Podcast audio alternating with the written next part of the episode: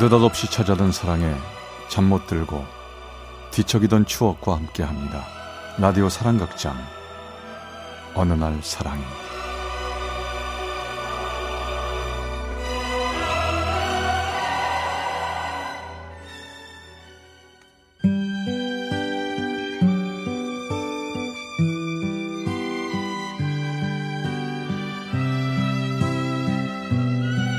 사랑의 체험수기 어느 날 사랑해 제 258화 알 수 없는 그녀 And Aubrey was her name.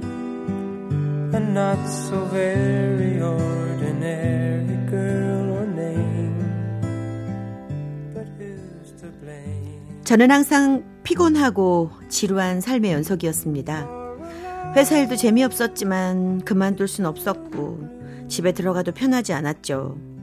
그래서 늘 퇴근 후에는 술을 마시며 시간을 보냈고 아침이 되면 회사 1층 편의점에서 아침부터 컵라면을 먹으며 해장을 했죠.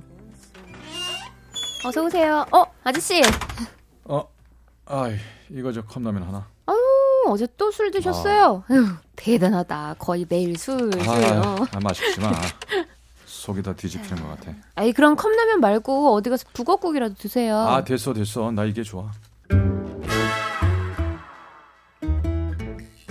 제 나이 26살. 그리고 선화는 회사 1층 편의점에서 아르바이트하는 20살 아가씨였죠. 앳된 얼굴에 싹싹한 성격이었습니다. 처음부터 선화가 여자로 보였다기보다는 뭐 그냥 그녀의 명랑하고 밝은 에너지가 좋았습니다. 그래서 회사에서 무슨 일이 있을 때마다 제가 나서서 편의점 심부름을 다녀오곤 했지요. 아유, 이게, 이게 덥네 이거. 아, 에어컨을 틀어도 이 모양이야 어떻게? 아, 저 부장님. 어.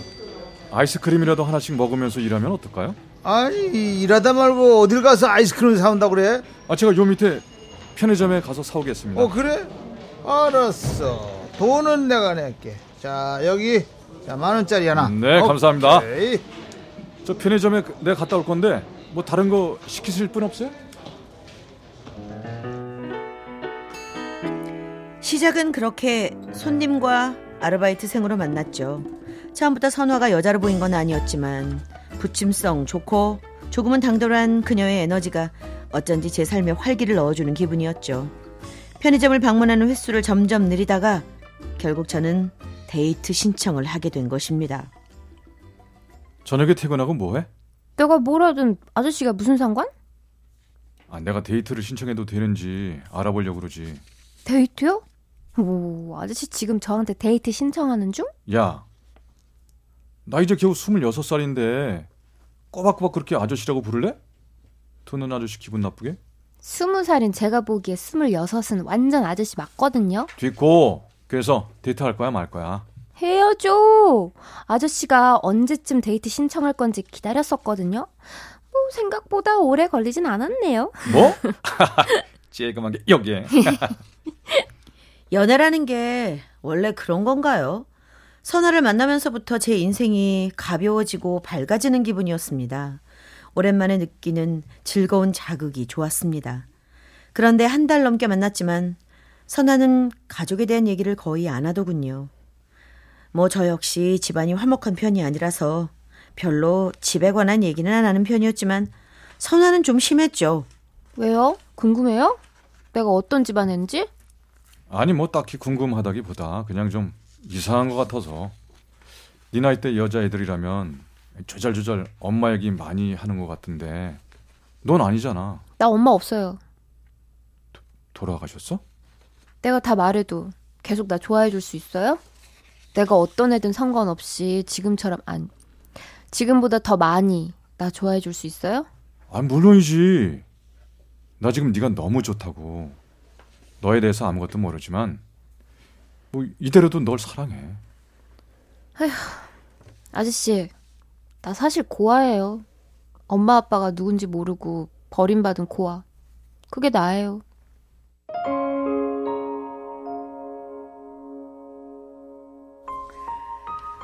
저는 선화를 꼭 안아주었습니다. 개인적인 이야기를 하지 않았던 건 선화에게 아픔이 있었기 때문이었고 그래서 더 밝게 살려고 노력한다고 생각하니 미안한 마음이 들었지요. 야, 엄마. 아, 그래서 너 그 여자랑 그, 그 애랑 결혼이라도 하겠다는 거요? 아, 못할 것도 없잖아.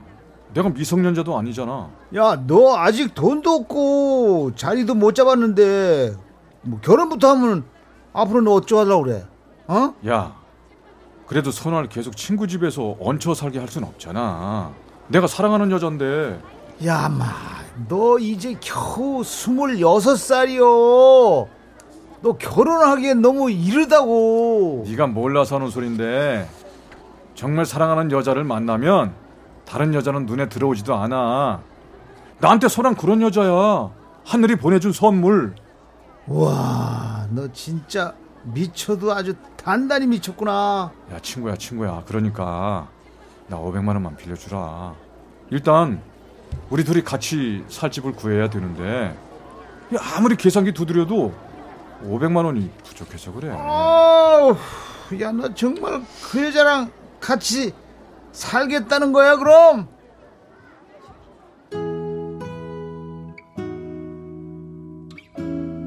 선화도 저도 모아놓은 돈이 아직 없었으니 정식으로 결혼식을 올리는 건 어려웠고요. 일단 조그만 오피스텔을 얻었습니다. 친구 집을 돌면서 얹혀 지내는 선화에게 안정된 보금자리를 만들어주고 싶었고 저 역시 집에서부터 벗어나고 싶었기 때문에 친구한테 돈을 빌려가면서까지 무리를 해서 우리 두 사람만의 공간을 확보했습니다. 아저씨, 오늘도 수고. 나도 열심히 일할게. 사랑해. 그래 나도 사랑해. 내가 더 잘해줄게. 아 참, 나 오늘부터 아저씨라고 안 부를 거예요. 아저씨가 아저씨라고 부르는 거 싫다고 했죠? 그래서 오늘부터 부르게 될 호칭은 여뽕. 뭐 여보? 아, 야 왜 이래? 여뽕. 점심 맛있는 거 먹고 이따 집에서 봐요. 여뽕. I love you. 야, 사람들이 이런 맛에 결혼을 하는구나. 그래, 나도 얼른 돈 벌어서 정식으로 결혼하고 애 낳고 선호한테 제대로 된 가족을 선물해 줘야지. 6시 땡 치면 선화가 기다리는 집으로 퇴근하는 발걸음이 가벼웠고요. 둘이 눈을 마주보며 밥을 먹고 얘기 나누는 게 구름 위를 걷는 듯 행복했지요. 우리 두 사람의 평화가 깨지던 그날 저녁도 처음엔 평소처럼 그렇게 무난했습니다.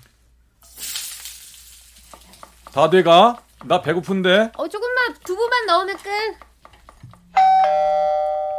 어? 누구지? 어, 뭐 배달 시킨 거 있니? 아닌데 누군지 나가봐. 누구세요?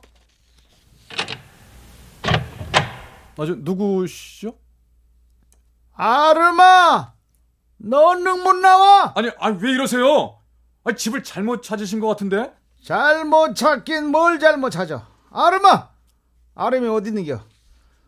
김아름! 너 당장 안 나타나냐? 어? 아니, 왜 이러세요? 여기 저 김아름이라는 사람 없어요. 아니, 허허! 네가 우리 아름이 숨겨놨잖냐? 내가 다 알아보고 왔는데 아름이 너 안 나와? 아, 참. 허! 아름아 너 여기서 뭐 하는 거냐? 아, 어? 아, 저, 아빠. 야, 선아야, 너 이분 알아? 아, 선화. 선화는 또 뭐요? 어? 네 이름이 왜 선화야? 아빠 나가 어? 나가요. 나가 나가서 나랑 얘기해요. 오냐 오냐 오냐 이 집에서 나가자. 야, 짐 싸서 나와. 아, 저 선아야, 지금 이게 뭐 하는 거야? 설명을 해야지 나한테. 아, 이게 무슨 일인지 설명을 해줘야 아, 될거 아빠 아니야? 빨리 나와. 여기서 큰 소리 내기 싫단 말이야. 네가 네 엄마 쓰러진 꼴 보면 이제는 지발 정신 좀 차려야 하는 거 아니야? 도대체 언제까지 넌 이러고 살 거야? 어, 어, 너 언제까지 임마?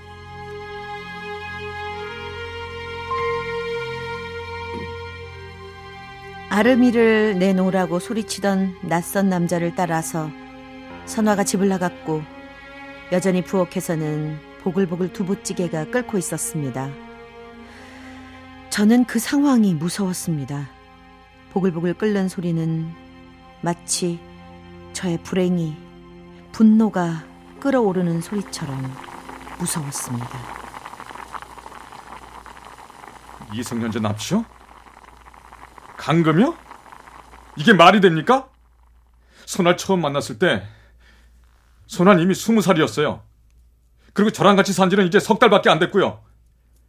아니, 다 필요 없고요. 제발 소나 만나게 해주세요. 저도 아주 미칠 것 같다고요.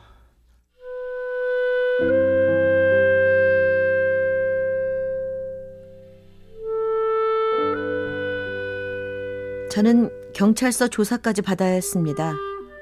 선화는 고아가 아니었고 17의 집을 나온 가출 소녀였죠. 물론 이름도 김선화가 아닌 김아름. 가난한 집이 싫다고 가출한 어린 딸을 찾기 위해 부모님은 3년 동안 전국을 헤매셨고 그러다가 저랑 같이 산다는 걸 알게 되신 겁니다. 물론 이 모든 것은 저를 수사했던 경찰에게서 들은 거고 그날 저녁 우리 집에서 나간 선화를 저는 다시 만날 수 없었습니다.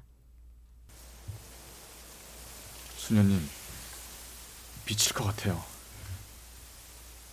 수녀님, 저 정말 어떻게 하면 좋죠? 마음을 평안히 가지세요. 저 어떤 설명이라도 좋으니까 손을 만나서 이 상황이 뭔지 듣고 싶은데 아무 데서도 그애 찾을 길이 없어요. 여자분은 가족과 함께 잘 지내고 있을 겁니다. 전 어떡하고요? 저한테 이러면 안 되잖아요.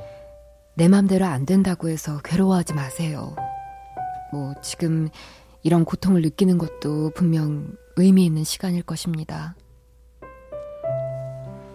종교에 기대서 저 자신을 다독여 보려고도 했지만 저의 분노는 쉽게 사그라들지 않았습니다. 지금 이미 3년의 시간이 지났고 아직 한 번도 저는 선화를 다시 만나지 못했습니다. 선화는 나에게 진실을 말한 적이 있을까요? 날 사랑한다던 그 말도 모두 거짓이었을까요? 제발 무슨 말이든 좋으니까 네 입으로 직접 말해줘. 다 거짓말이었다고. 이제 다 끝난 거라고 말해줘. 내가 널 미워할 수라도 있게 제발 무슨 말이든 해줘. 제발.